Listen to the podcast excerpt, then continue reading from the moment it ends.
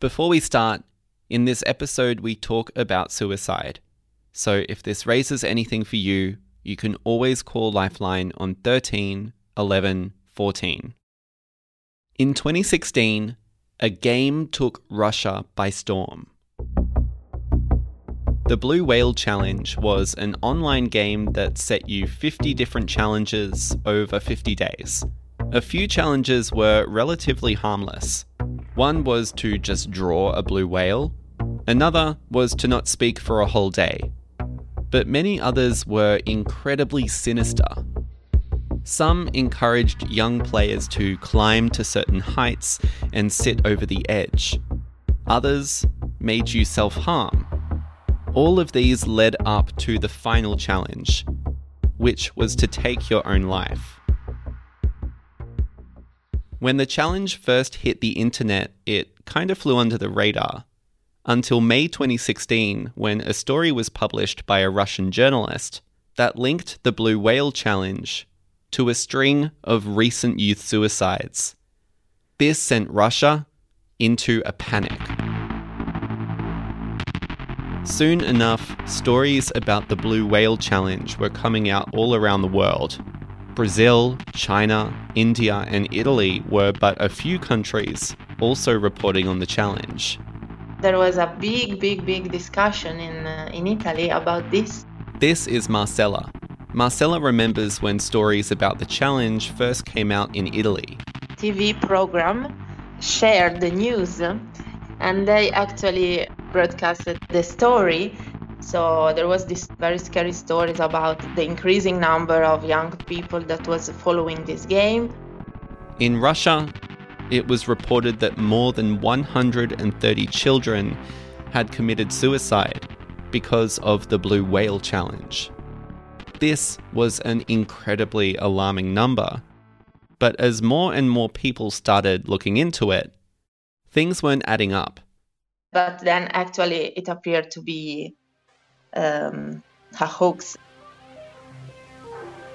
While the Blue Whale Challenge did actually exist online, there's no evidence to suggest that it was responsible for the death of 130 teenagers. Reporting of the challenge had blown the situation out of proportion. And because of that, many started calling it a hoax that went viral Today on the show, we're looking at viral scares in the digital age, what makes them so believable, and how we're struggling to stop them from spreading. This is Think Digital Futures. I'm Jake Morecambe.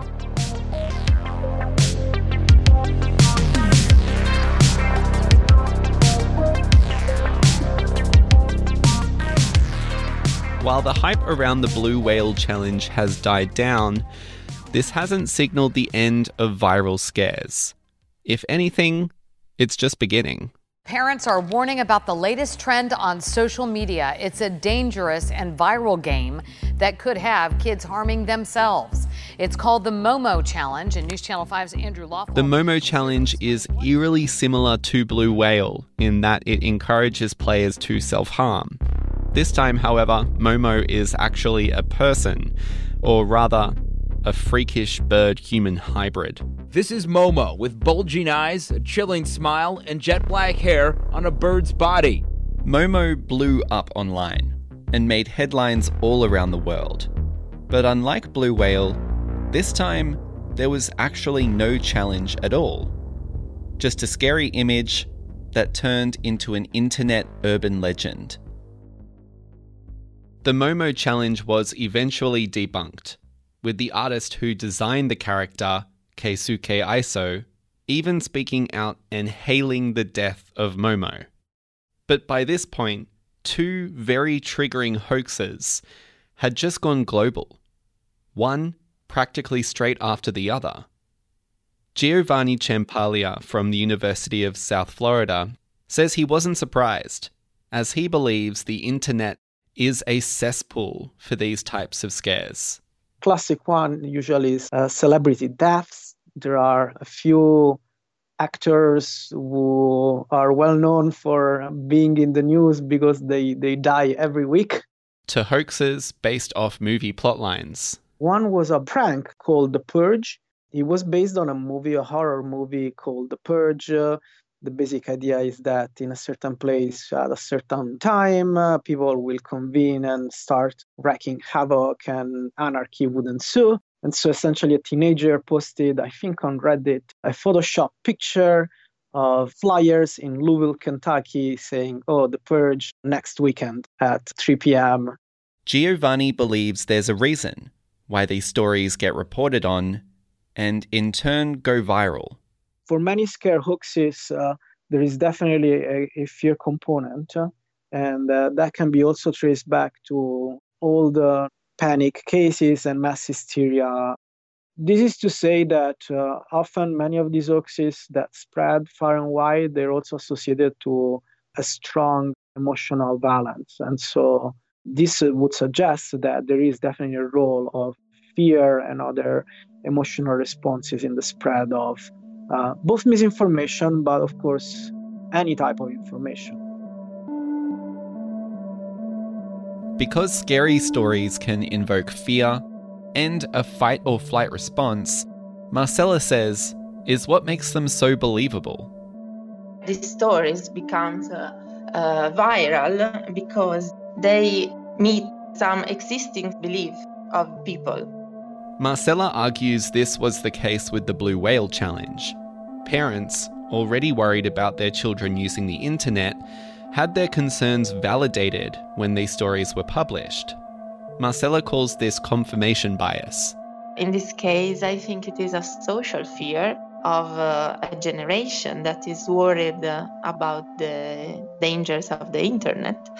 If they find news like the Blue Challenge or Momo, they can find an evidence of what they were thinking. This is the fuel of the virality. If people sharing articles, videos, and hashtags are the fuel, the journalists writing the stories and reading the bulletins are the car, steering people to the information. But what happened with much of the initial coverage of the Blue Whale Challenge and Momo is that the information was either misguided or wrong. News organizations were linking recent youth suicides to these challenges when there was no evidence to back this up. Some of these stories have been picked up on by huge media organizations. How can it get to that extreme? Yes, of course, because it happened a lot of time that journalists uh, use this as source. And so maybe this fake news can be reported uh, by a newspaper, an important newspaper. And of course, this is a really big problem because after this, the stories can be spread faster. This is a danger, but it can happen. When stories hit the newsroom hard and fast, Anne Kruger, journalist and bureau editor at First Draft Australia, says it can be tough to separate fact from fiction. I think the pressures on journalists make this really tough.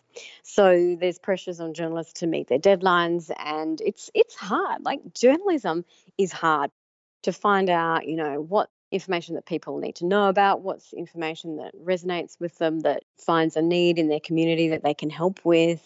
I think those pressures make it really difficult for journalists to do their day-to-day work. Anne points out while journalists have a responsibility to report the facts, they should also do so in a way that doesn't sensationalize and add fuel to the fire.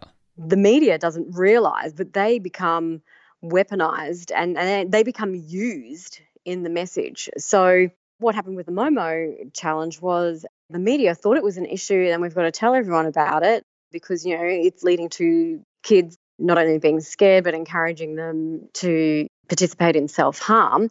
And actually, the process of them reporting on it amplified something that then became a whole lot bigger than what it actually even was in the first place. Do you think the structures of traditional newsrooms are ill equipped to deal with online hoaxes and misinformation? This is producer Victor Petrovich talking to Anne. When it comes to misinformation and disinformation, I think we still have a lot of work to do with the reporters that we're training. And if I'm saying that, with the reporters that are currently in the field, there's a real thirst for reporters now to actually have these tools. But I think what journalists need is more support for this as an ongoing part of their procedures and their day to day routines. Before we can develop better tools for journalists, we still have a lot of questions to answer. The main one being how do we find the original source? And can we trust that source? In the digital age, Marcella says this is harder than ever before. To detect the viral hoax, sometimes it's already too late, and maybe the original post was already removed. But there's another challenge we weren't ready for. Sometimes they are created artificially by bots. Bots, or internet robots, expert Giovanni Ciampaglia says play a huge role in the spread of online misinformation. The social bot is an automated account that often tries to disguise itself as human. If you go on Twitter, social bots will tend to tweet much, much more often than uh, normal users, but they will also try to tweet and connect and mention celebrities, people that have a lot of followers. And if you think about it, this makes sense. If a celebrity, somebody with many followers, retweets me, then I get a boost. And that helps spreading my tweet even further. Do you have an example of a specific case where that's happened? Yes. So, uh, a good example that caught our attention was uh, related to the 2016 uh, US presidential election. It was about a crazy claim made by Alex Jones, a radio host famous for his conspiratorial shows and so on. He was claiming that Hillary Clinton's campaign manager was dabbling with the occult and performing satanic rituals and so on. So it turned out that Alex Jones was quoting out of context one of the emails from the WikiLeaks emails of Hillary Clinton. But when we look at the spread of the headline by InfoWars, we started seeing that a lot of those accounts were showing clear signs of automation. So this tells us that in that particular case, uh, social bots were really uh, working tirelessly to amplify that particular claim made by Alex Jones. While bots can spread misinformation, Giovanni points out they're not autonomous. They're still programmed by humans. In terms of online hoaxes, why would a social bot promote this kind of content? Well, the social body itself doesn't really have any idea, but the, the people who operate it uh, probably have an agenda. Of course, there are political motivations. If I operate a network of bots that will tweet for the candidate that I support, that maybe would be helpful for the candidate. But there could be also financial motivations. In the internet, you can gain money. So, Marcella again. It can be used as a trap for uh, users that go visiting this web page and then the owner of the web page gain money. Not only can social bots lure you to inaccurate information, but they're also being used to purposefully spread fake news. There must be really good programmers out there that think a lot about how to make social bots uh, more believable, but also uh, better at camouflaging within human crowds.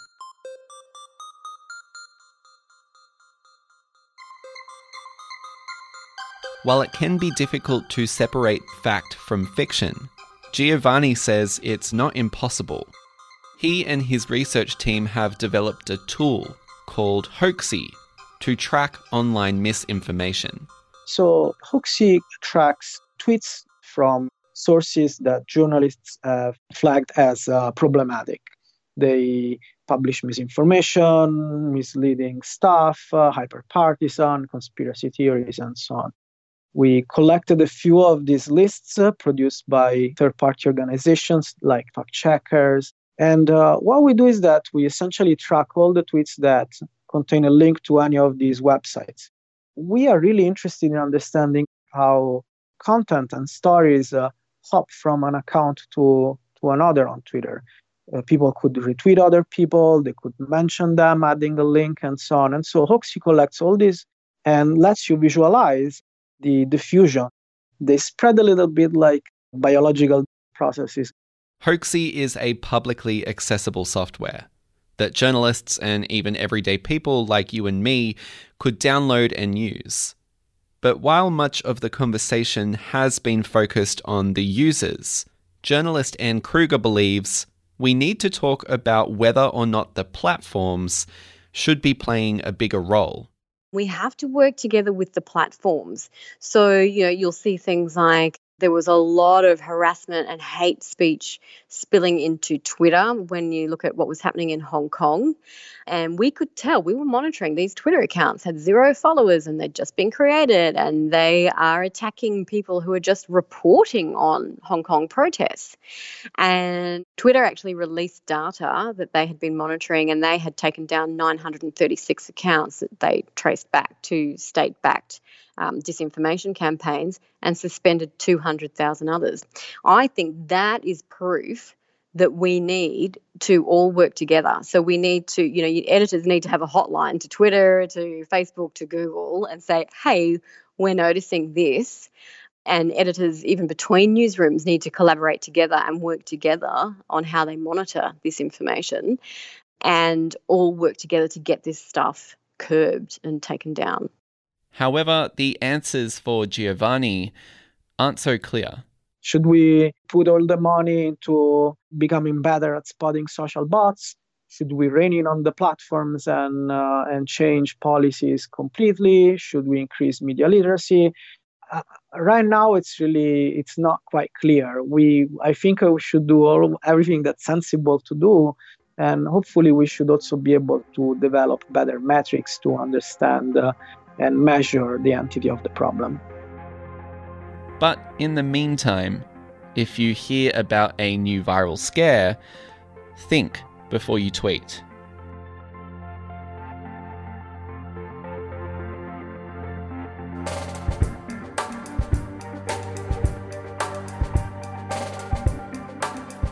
Think Digital Futures is made possible with the support of 2SER Radio, the University of Technology Sydney, and is heard around Australia via the Community Radio Network.